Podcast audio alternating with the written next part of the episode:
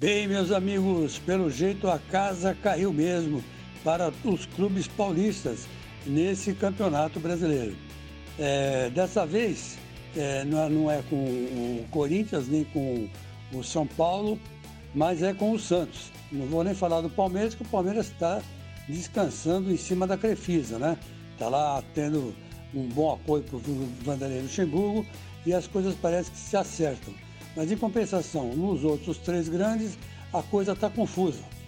Um de, o Santos, por exemplo, o Santos está perdendo o goleiro Everson, de 29 anos, né?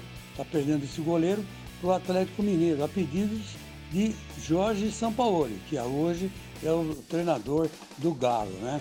Mas o Everson está saindo e está saindo pela porta dos fundos, hein?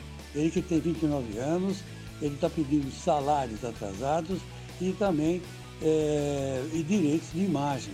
E a rescisão do contrato com o Peixe. Quer dizer, ele quer tudo para ele e nada para o Peixe.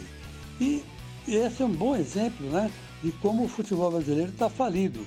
Apesar de muita gente dizer que não, né, os economistas, não, vamos tirar daqui, vamos por ali, mas na verdade não está batendo, a conta não está fechando. E quando fecha a conta, o prejuízo é grande. Quer dizer, onde vai parar o nosso futebol?